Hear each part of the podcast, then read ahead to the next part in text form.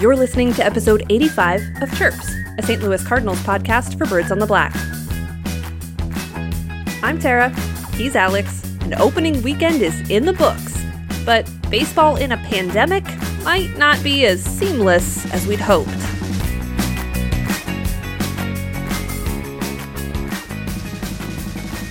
Hey, everybody, welcome back to the show. Thanks for tuning in for the first regular season edition of Chirps. I am back this week along with Alex, and we're actually recording this a day early because the Cardinals have an off day and it works better into our schedule. So you're welcome. You get chirps a day early for what seems to be the beginning of, or maybe just the continuation of a roller coaster in baseball. We're going to talk a little bit about the latest news in the COVID outbreak that started with the Marlins, and who knows how much worse it's going to get. We'll dive into that a little bit later. But first of all, Alex, I know we want to talk about all the things, including the actual baseball that happened this weekend, but I I do feel like I have to acknowledge that baseball has actually started for you now, right?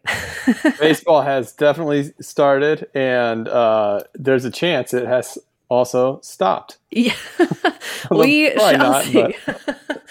uh, yeah, it's it's trending that direction, and I'm laughing not because it's funny, but because I, there's just every time we do this show, I feel like we're on a different version of the same roller coaster, and it just it doesn't it doesn't end and it doesn't get any clearer as far as the picture of what's going to happen. Speak, yeah, speaking of that, remember the Juan Soto news? That was four days ago. uh yeah, it the, like a really long time ago. You know, I feel like when this whole quarantine situation started, we joked a lot about how the days all feel the same and we don't know what day it is. Now it just feels like there's there's something happening with like the space time continuum because everything seems so distant when it was just days ago. And sure, that's the result of so much news happening all the time. But man, yeah, that feels like that feels like an eternity ago already. And it feels like that was a thing we were like, oh man, this is pretty bad. Little did we know.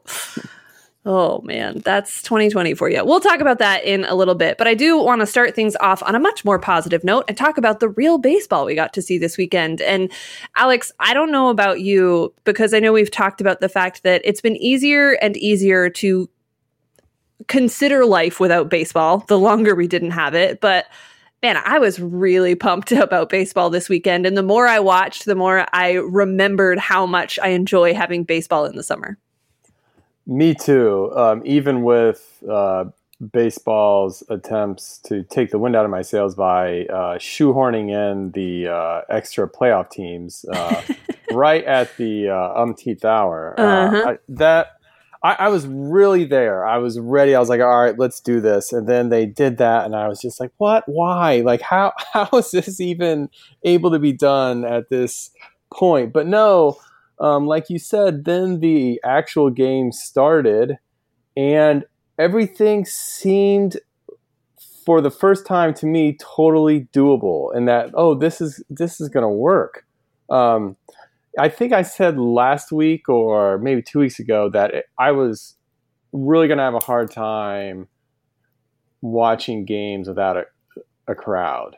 And mm, yeah. I think I would have gotten used to it a lot quicker than I thought I would have um, when I when I made that comment. The fake crowd noise really sort of worked. Um, works, I guess. You know, this is still, as far as we know, at this point in time, still all happening. Um, it, it works because they they don't dial it up too much. Uh, you know, it just kind of feels like this white noise buzz that's in the background, like a normal baseball game, and it's done well enough that it fooled me a couple times into when you know you're just focused on the action, forgetting the fact that the, that no one is there. And then I was thinking during Friday's game when the Cardinals had a three-run lead entering the ninth against the Pirates, and KK was brought in to close the game, and he wasn't very sharp.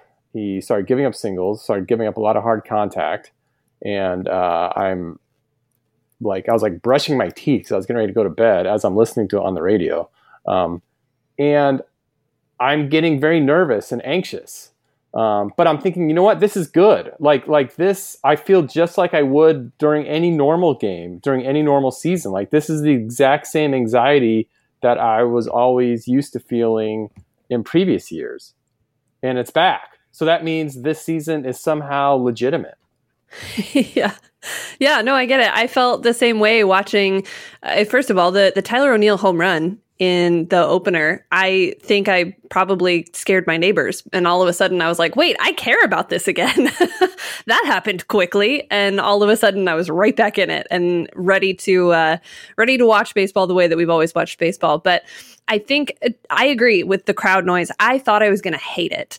And I will say there were times where they tried to pump it up a little bit because of the situation, but with a wide shot where you see all the empty seats in the background, it just was a little jarring to me. But baseball is a, a thing that I think a lot of people, you can have it on and maybe not watch every single pitch of every single game, but it can be on in the background. And in that way it sounded and felt just like a real game uh, not not a real game just like a, a regular game with fans in the stands and all of that and I, I think some of that credit goes to danny mac and uh, brad thompson who were on the call for the cardinals this weekend they're and I've talked about this with a few people. I think we talked about it here that there could be a little bit of a lull in the announcers' enthusiasm because of the lack of energy in the building. And there really wasn't. Now, this wasn't, you know, a division winning series, but it was an opening weekend series. And while it didn't feel like a normal opening day, I did feel like they did a nice job of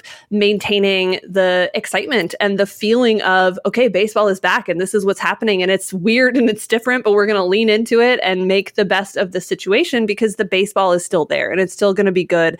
And Jack Flaherty is still going to be exciting. And the defense was still good. And they put up a bunch of runs, even if they didn't finish it out to get the series sweep on Sunday. And all of that still was there for me. And it felt like like you said, like this is this is doable from at least the standpoint of we can watch baseball and enjoy it like this, even if it's not ideal for the remainder of the summer. And I wasn't really sure how I was going to feel about it, but it didn't take long. didn't take long before I was all in. Yeah, you know, it, it only took a second to where your focus is where it should be, which is on like you know ha- how's Tyler O'Neill look right now to see does right. his batting yeah. eye look okay, things like that. Uh, you mentioned Dan McLaughlin. I've never been the biggest Danny Mac fan, but I agree. I think he and Brad Thompson did an awesome job in this opening series, especially considering they're not in the same booth. They're not sitting together, as far as I understand. At least I they weren't on Friday I think that they are, it's like a double tiered booth, and Brad Thompson is up above and behind Danny Mac, but okay, they're not sitting so next to each other. So, so they can't really see each other. They're not, so they're in proximity, but not close to each other. They can feel each other's presence. Um, right. Yes. Way, yeah. and okay, so I mentioned I listened to the ninth inning of Friday's game. Uh, I listened to it on the radio uh, after watching the first eight innings on TV radio is where it really works because yeah. you hear that buzz of the crowd noise. Mm-hmm. And you know the fact that you can't see the empty seats, it really, it really felt like any other game.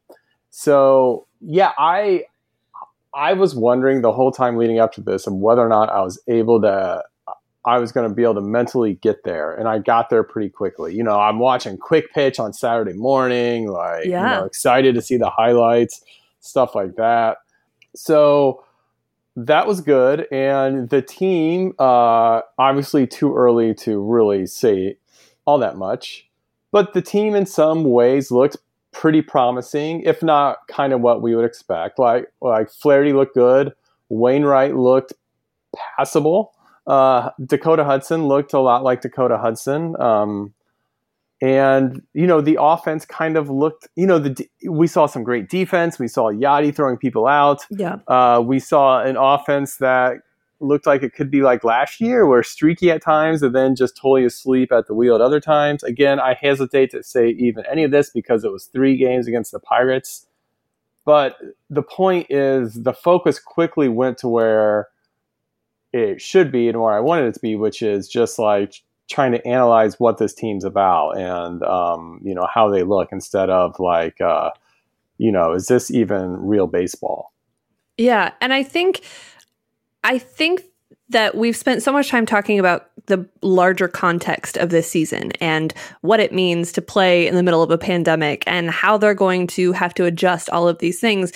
And you're right. I don't think it looked different. It didn't feel different. Yes, there were some differences as far as Mike Shildt and his invisible man mask in the dugout and some of those other things. But uh, you know, the the argument between uh, the Pirates manager and the uh, home plate umpire, where they had to stop and put their masks on before they could finish the argument. Those kinds of things are where you realized, oh, okay, this is this is in the middle of something that's very weird, and there's a lot more going on here. But for the most part, it was just baseball, and man, did that feel good in the larger context to have something that for a little while even if it was only three days before it all came crashing down around us, felt really, really normal. One thing that didn't feel normal, I don't know if you saw any of the Fox games on Saturday.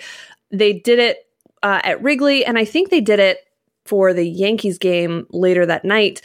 Did you see the virtual fans? The like video game fans that they put it, did you see any of that? So i didn't actually see it in real time i guess. I saw fox did like a little promo like uh, tune in to see what a game looks like with virtual fans. And so i kind of saw what the idea was going to look like in practice but i didn't actually see the game. Did it look ridiculous? Because it's it, awful.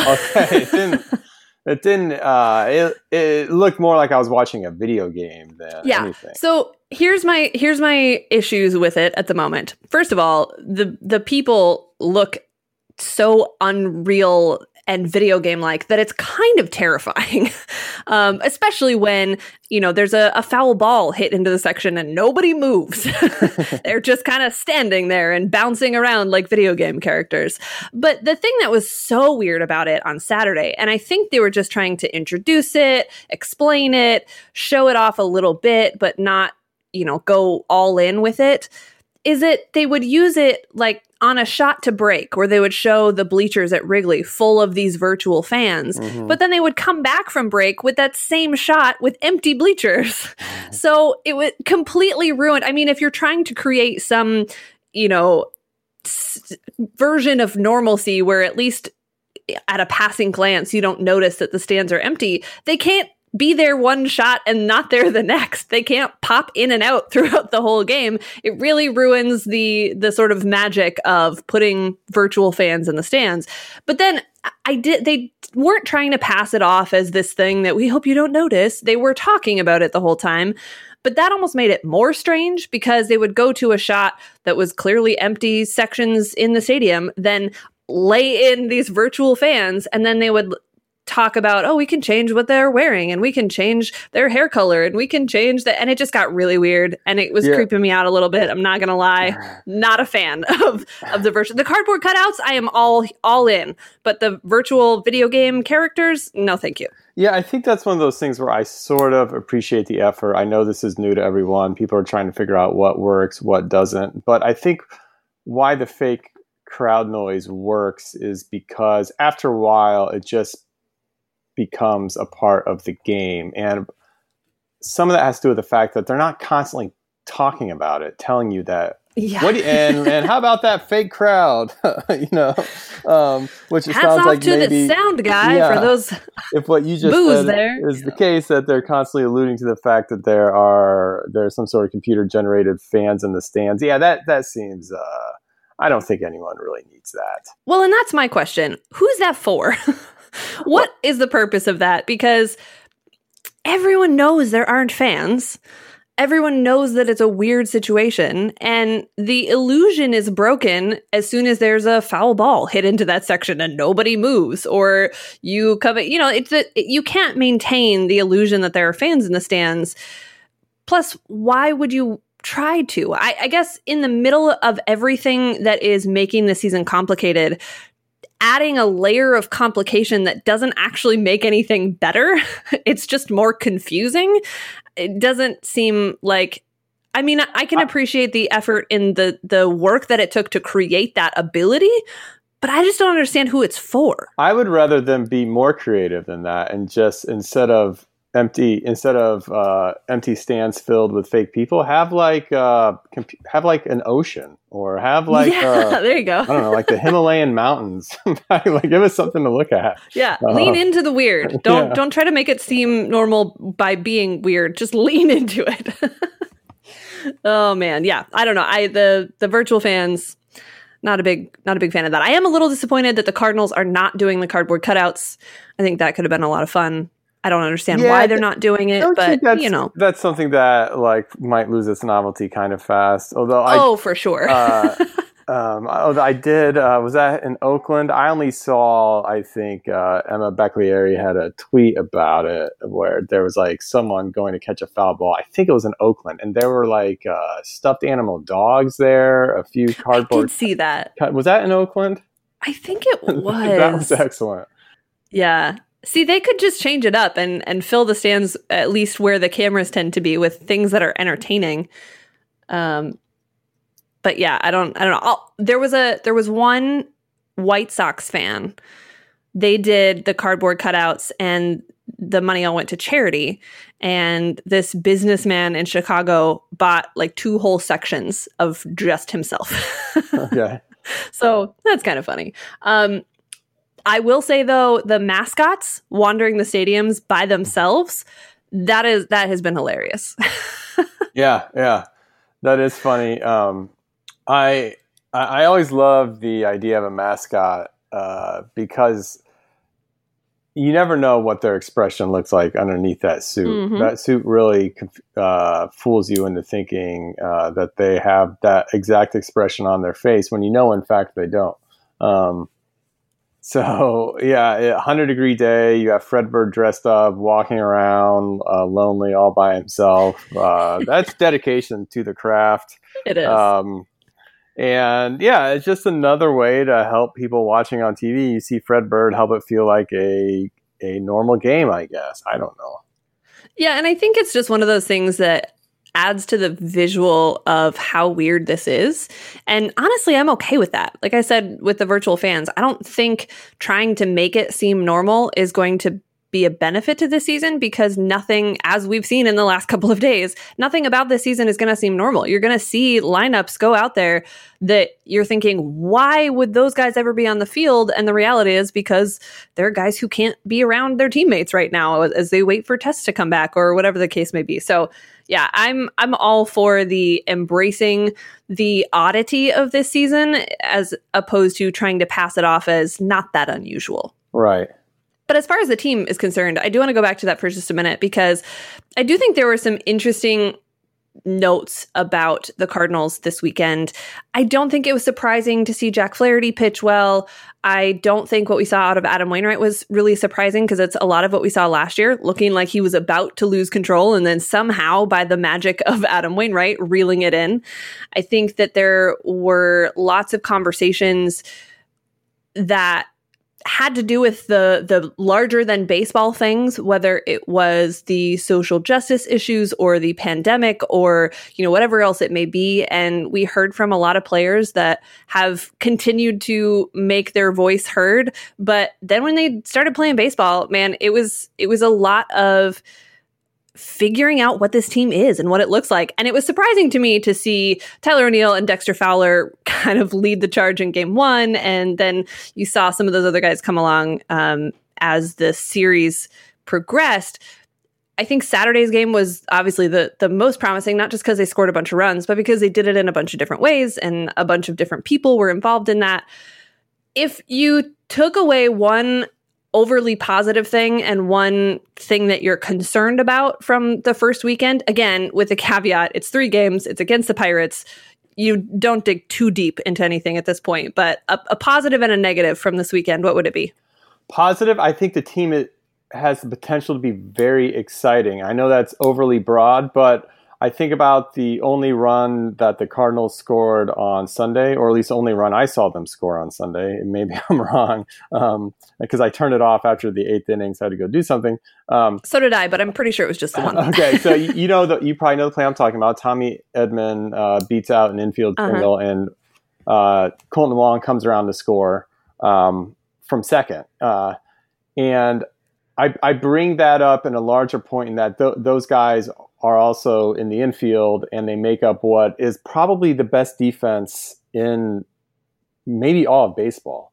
And you go completely up the middle and you talk about Yadier Molina and ha- Harrison Bader in the outfield. Like, there's very few teams in baseball worth watching um, because of something that does not have to do with hitting or pitching. And I feel like the Cardinals are actually maybe one of those teams. Mm, like yeah. they had the potential to be a very exciting team, even when we're not talking about hitting or pitching. Um, and, and, usually, like that is the game, right? Like, uh, mm-hmm. and I'm not trying to downplay the importance of those two things because uh, those are the most important parts, obviously, of, of baseball. But it, it's fun when you have a team like this. It, they can really be entertaining. The I think one negative, and I'm I'm very curious to hear your opinions on uh, positives and negatives. The negative, I still, I'm still not totally sure about this offense. Um, now, if uh, if Fowler and Tyler O'Neill have decent years, then I feel great. But if not, then that seven, eight, nine feels very, very weak, even in the first year of us experiencing a DH. It just feels just does not feel strong, especially when you turn the lineup over. And again, as much as I love Kolten Wong and Tommy Edman, very good players. I'm big fans of both. I've I'm a big Tommy Edman fan.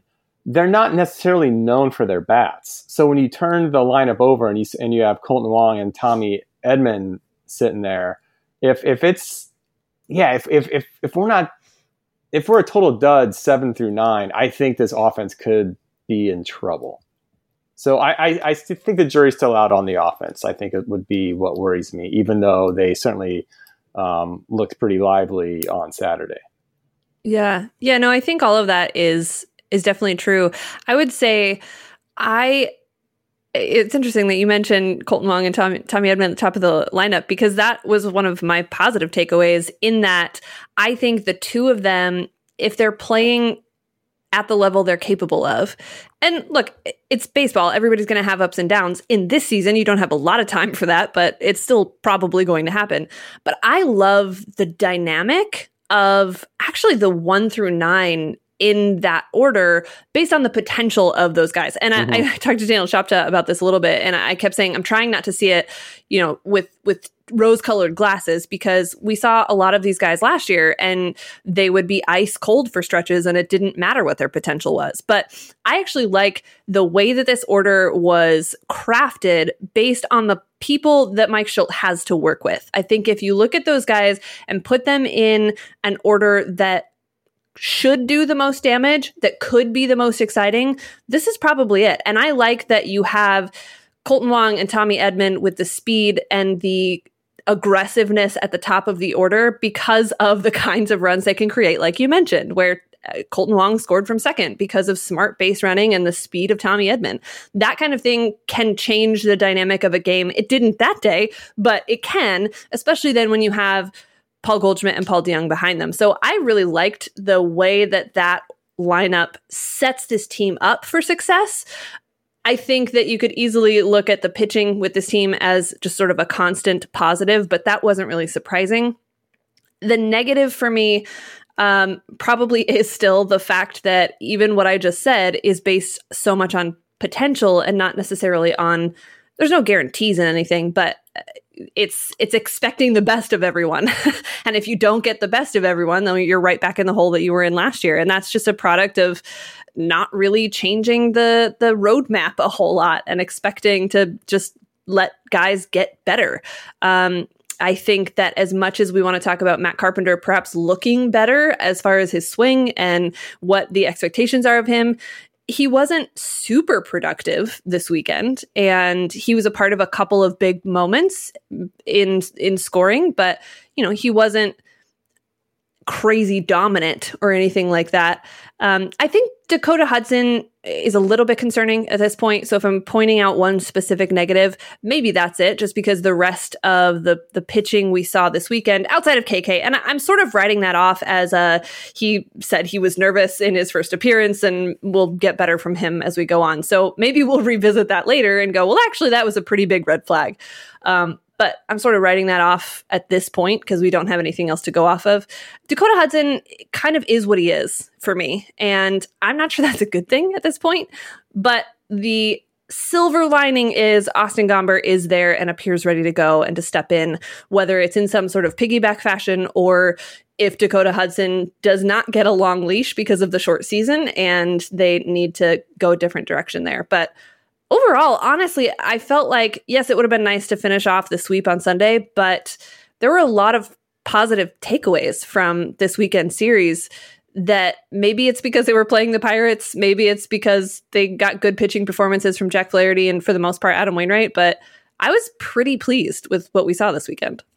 I was too, and I, I don't mean to denigrate Kolten Wong and uh, Edman at the top there. I, especially, I think Kolten Wong at his best is pretty much your ideal leadoff hitter. I I think it's more Edman. Like, and again, I'm an sure, Edman fan. Yeah. I just don't know. I mean, is this a guy? There's, there's this, not a lot of a track record. So. Yeah, is this a 120 yeah. WRC plus guy that we we might want in that two spot? I don't know. Um, so I just think there's some some uncertainty there, but there's sure. so much potential with this team to be super exciting. Yeah, yeah, I agree. And I think that's why I said I, am hesitant to buy in too quickly because, you know, anyone can look great based on potential and you know maybe not so great on performance but it's all there. And it's all there in a way that I think works for this team and works for this manager even if they're not you know LA or New York where they have the the huge names and the huge bats. There's still potential with this team. It's just a matter of getting it to play out accordingly which is a lot easier said than done I guess yeah, no, definitely. And it's a lot easier when you don't have to worry so much about whether the season's going to be canceled every single day. As we mentioned at the top of the show, not great news for the Marlins after their opening weekend. Over a dozen people in that organization tested positive after a player traveled with the team, learned of a positive test after he had already traveled. There are so many holes in this health and safety protocol, and so much is left up to the teams to handle themselves without a lot of oversight or instruction that all of a sudden you had a team that decided to go ahead and play based on a group text where they all decided, no, I think we can power through it. What what is what is this mess? I don't even know what question to ask or where to direct this because it just it's scary and it's scary for a lot of people and the player pools exist so that you can pull guys up and and make do when someone tests positive but look this we played one weekend series and we're already talking about games being canceled and what happens if and there's really no good plan in place B- believe me this is not what this is but it almost feels like this is a trial balloon set off by the NFL yeah. to see how much the public is willing to tolerate, you know, like uh-huh. to get their sports, um, or how much we're willing to just look the other way and not feel uh, too icky about about this. Um, I don't know what to do. I was very, I, I think, vocal enough on this podcast um, about whether or not they should even be having a season in the first place, leading up to it. Um, I really don't know what you do if all of a sudden you have a situation where you're canceling games or not or postponing games this early into the season. Um, you know, I it's hard to think this is going to be uh, an outlier. Um, it, it feels like this is going to be like an everyday thing. So we're going to just be living with this all season, unless like MLB does something totally nefarious and basically says behind the curtain, "All right, no more, no more reporting on these." Um, you know, we're we're just going to power through behind the scenes. Um, I would think that I would hope that wouldn't happen. I don't think it would, but you know, let's let's never assume anything mm-hmm. um, anymore. Um, Yeah, not a great day. Uh, so Marlins and Orioles postponed. Yankees, Phillies postponed.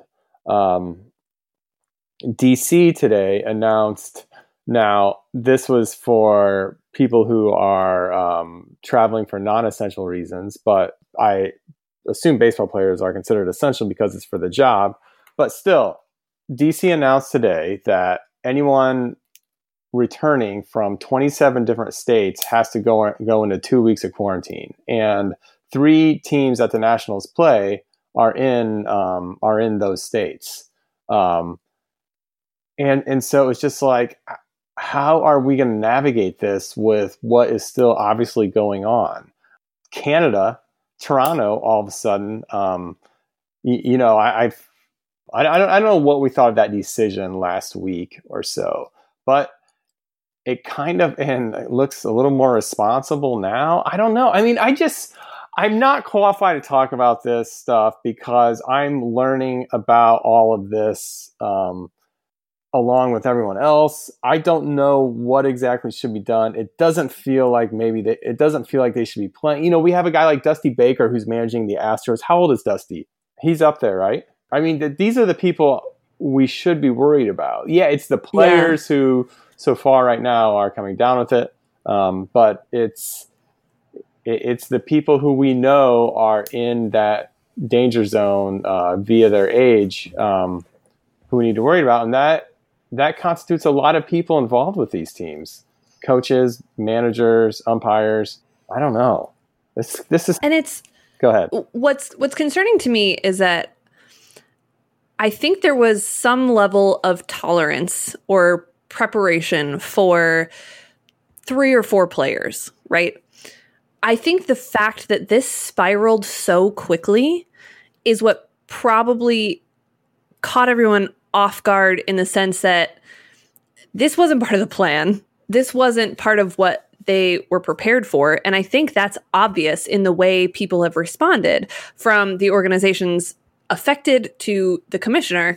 And that's what is scary about it to me is that it can spiral so quickly. And then you're not just talking about 12 or 13 players and staff. You're talking about the people at the hotel they were staying at because they were on the road. You're talking about the bus drivers. You're talking about the stadium employees. You're talking about everyone they came into contact with.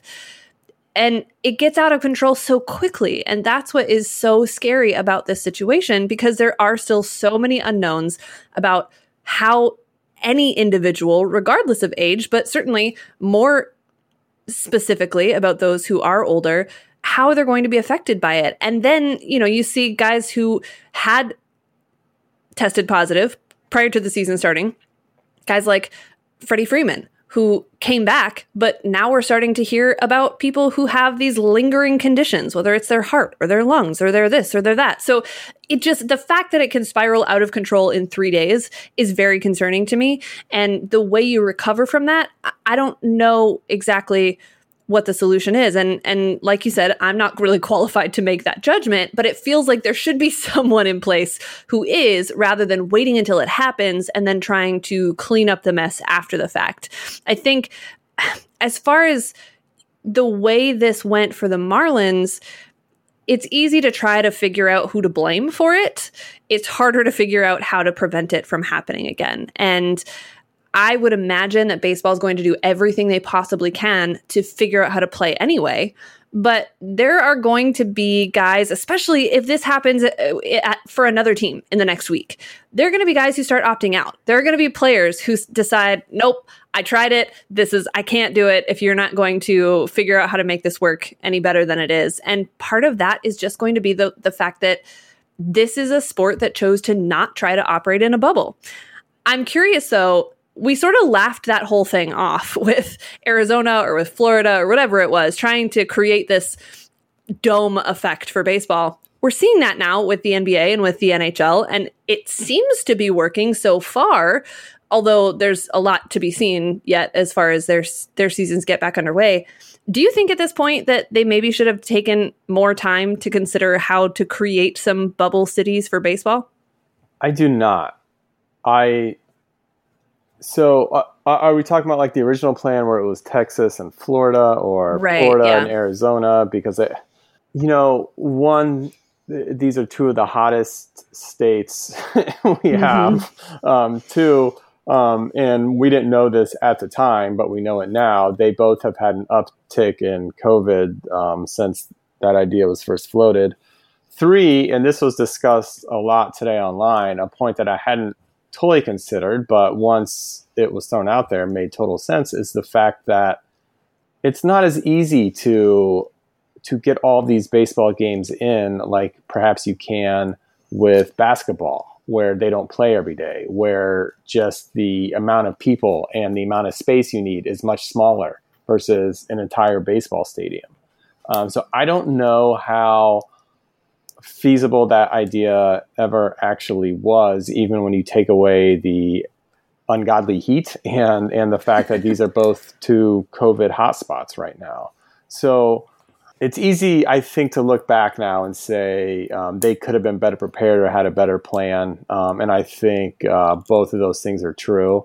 But I don't know if the bubble is necessarily the answer. And we don't know if what the NBA and the NHL are doing is even the right thing. And also, like the NBA and NHL, they just need to get like their playoffs over with. They're just right. trying to get that playoff revenue. That baseball has to play 60 games. You know, each team has to play 60 games. How I don't know how many games that is total, but it's a lot of games, and then a postseason.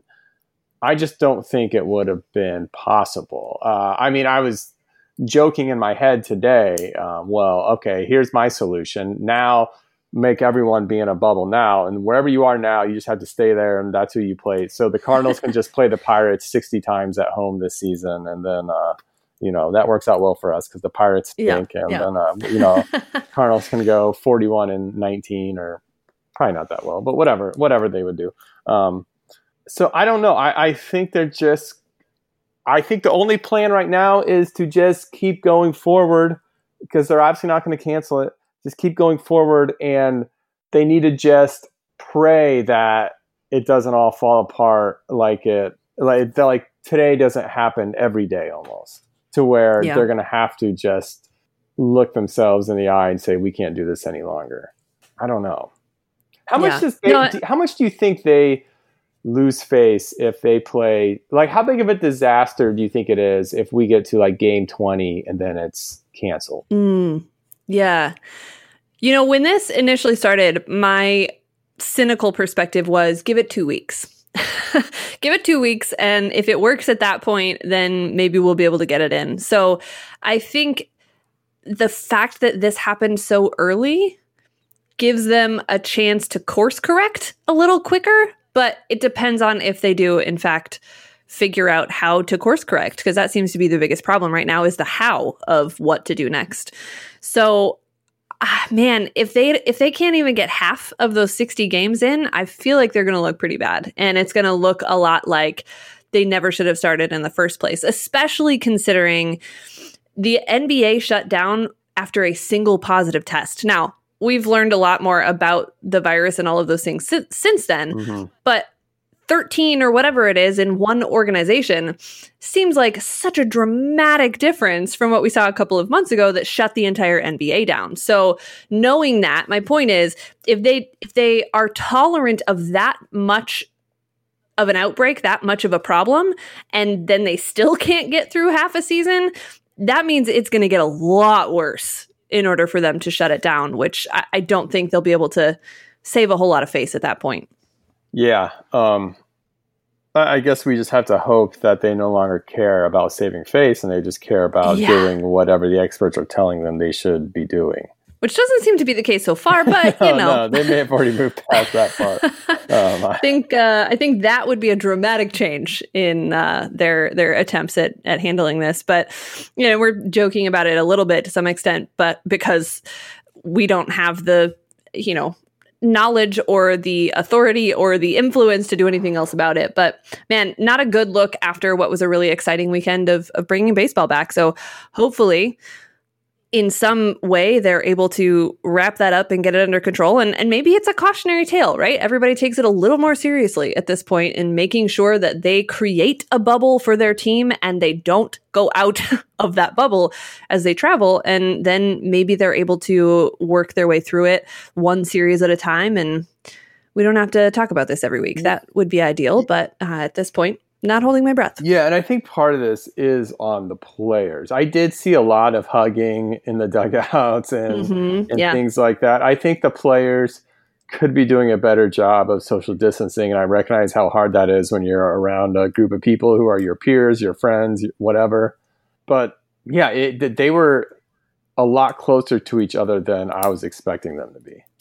And I think there's probably to some degree maybe a false sense of security when you know everybody's being tested all the time. You know that the people that you're around are the people who are operating within this sort of pseudo bubble and you might be lulled into a little bit like i said of a false sense of security in that well i can be close in proximity to these guys because they're in the same situation that I am and they're being tested just like I am. But all it takes is one guy to mess up that whole scenario. And then the security you thought you had in fact i believe craig mish tweeted about this today in regards to the marlins that to a man they all said we felt safe in the environment that we had created. So everyone was surprised by this outbreak because they're they they thought they had it under control which is like i said why maybe this is a wake-up call and and everybody will respond accordingly. Yeah so I, I have a question about that. Like does it even matter if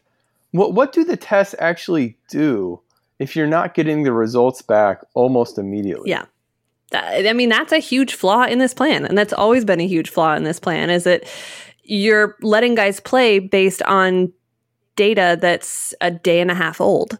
And that has always been one of the, the holes in the system for me because you're right. I mean, that's what we've seen the last couple of times there's been a positive case is that it was someone who was tested on like a Sunday and played on a Monday and got their test back on Tuesday and it was positive. Well, then there's those whole few days in between where they were unaware of the positive test. So, yeah, this whole testing system that isn't every day is pretty problematic.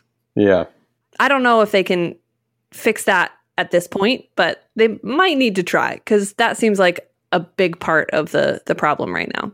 One of many at this point, but you know we could we could go round and round in circles about that. I don't want to waste uh, everyone's time with stuff that they already know at this point, but it is a problem. It is scary to think about how quickly it spiraled, and ah, man, we just have to hope that that someone comes up with a better plan than the one that they've already been operating under, and uh, teams stick to it or else this season is going to be a lot shorter than we thought it was going to be, and it was already quite short. Right.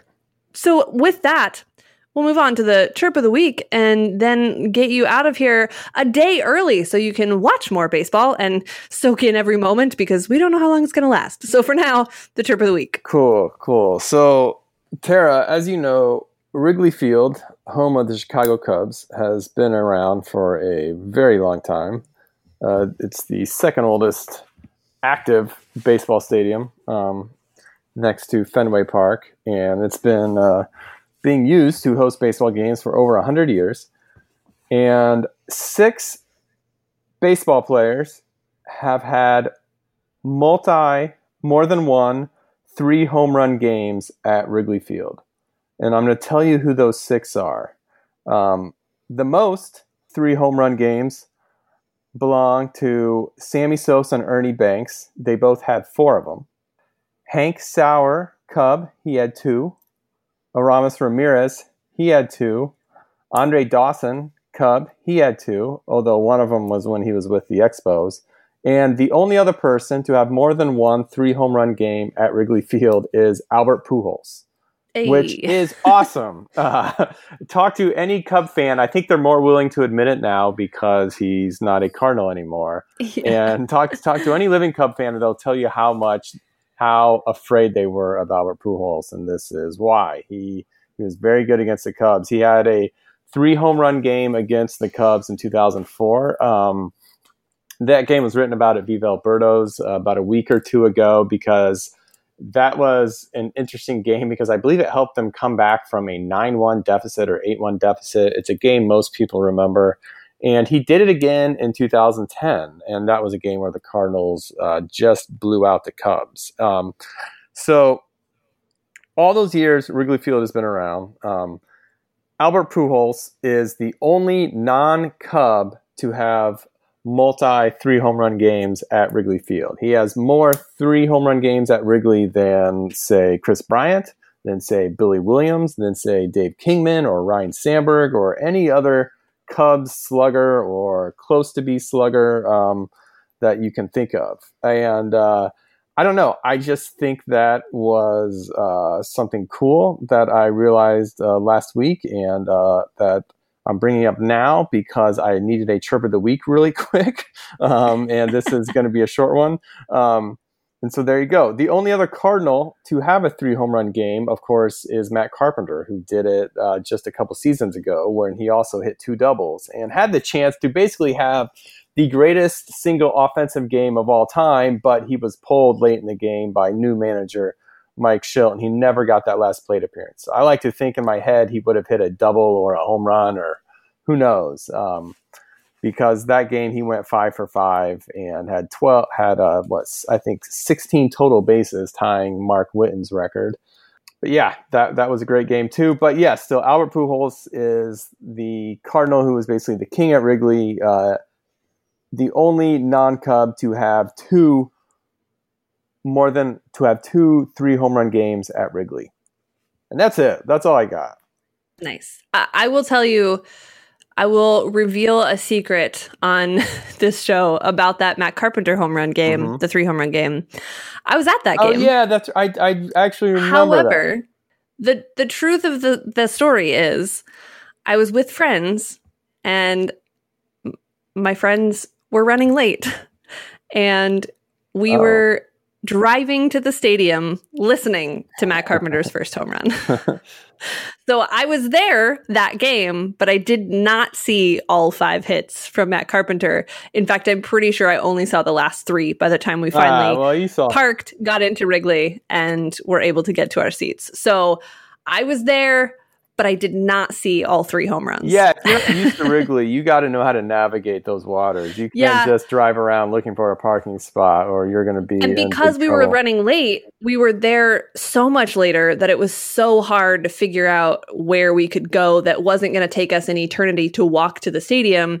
And you know, we we pulled in one place, and the guy wanted you know like $75 or something to, I don't know, something ridiculous. And then he wanted to keep my keys. And I was like, nah, I'm not a big fan of that plan. So then we pulled out and we're looking for some other place. And actually that guy's buddy came up and he was like, Hey, uh, you, you still need a place to park, right? And I was like, dude, you just saw that whole interaction go down. Yes, I need a place to park. He was like, Yeah, I'm parked right over here. I'll move and you can have this spot for 45 or whatever it was.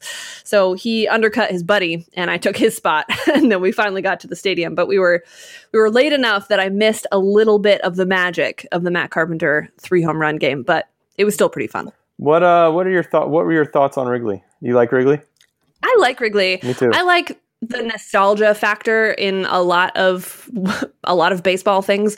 Um, so I like Wrigley for kind of what it is, but you have to take it for what it is and not try to make it into some apples to apples comparison with newer stadiums and different locations and whatever. The parking is horrendous and that's very frustrating, but I like Wrigley. I like it a lot. I do too. I, I think I you know, I, I, I expect any ballpark to modernize, change with the times. I think they went maybe just slightly a little too far. Um, I could have done with just one of the big video boards. Um, yeah, the video boards are slightly obnoxious. yeah, yeah. Uh, I mean, they're kind of necessary. Like, it's nice they're to have fine, be able to show replays and stuff like that. Yeah. Um, I, I, think the one in right field I could maybe do without. Uh, yeah. Yeah. Um, that said, uh, I agree with you. I, I, think Wrigley, and I haven't been there since 2015, right when they kind of started, uh, right when kind of okay. the new Wrigley was starting to. It was actually the first game of the year. There were still tarps over the bleachers, and you may remember mm, this. That's right. The men's bathroom yep. was a disaster. um, You should go back because it's a lot better. yeah, I'm, I'm, I'm, sure it is. It's probably also a lot more expensive, from what I understand. Yeah, probably true. Uh, so- no, and they've done a lot surrounding Wrigley um, in similar fashion to what Ballpark Village is. It's not they they don't have that much space to work with, mm-hmm. but they've done they've got a nice lawn with a big screen you can watch outside the stadium and then that sort of thing. So there's a lot that they've done to modernize it to make it a little more of a destination, but I don't know. I like the charm of the the uniqueness that is Wrigley. I do too, and uh, I don't love all the things they've done outside. I used to live just about a half a mile from Wrigley, and there was a okay. Taco Bell that you would walk by on your way there. Uh, that was like yeah. a staple that they tore down. There was a McDonald's that was legendary that is now gone, um, and and replaced with like high end, you know, hotels or whatever. I don't know. Uh, I'm just sounding like a grump, but no, Wrigley Field's great. I'm. Uh, I, I've had very awesome, awesome times at Wrigley Field and not so awesome times at Wrigley Field, but I think the the awesome times outweigh the not so awesome times. I went actually the, the next day to that next game as well, and it was so windy and cold. it was I mean it was good. It was it was fun. The Cardinals did not win that game, but it was so cold and it was not as not quite as fun as the day before. But, you know, that's part of the charm of Wrigley, right? You never know what the weather's going to be like once you're inside that stadium or what the wind is going to be like. But nonetheless, I like it. I loved seeing Matt Carpenter hit most of those three home runs. Didn't see the first one, and man, I wish I would have seen. I wish I would have seen Albert there. That would have been fun too. Um, so that is your trip of the week. That is the show for this week, a whole day early. So enjoy the bonus day of chirps and then enjoy Cardinals baseball and whatever other baseball you choose to consume on the off chance that it's a while before we get to consume it again. So I think that'll do it for this show. And we will talk to you again next week, hopefully, about more baseball still happening and less about COVID outbreaks, because that's not nearly as fun to talk about. for Alex, I'm Tara. We'll talk to you next time.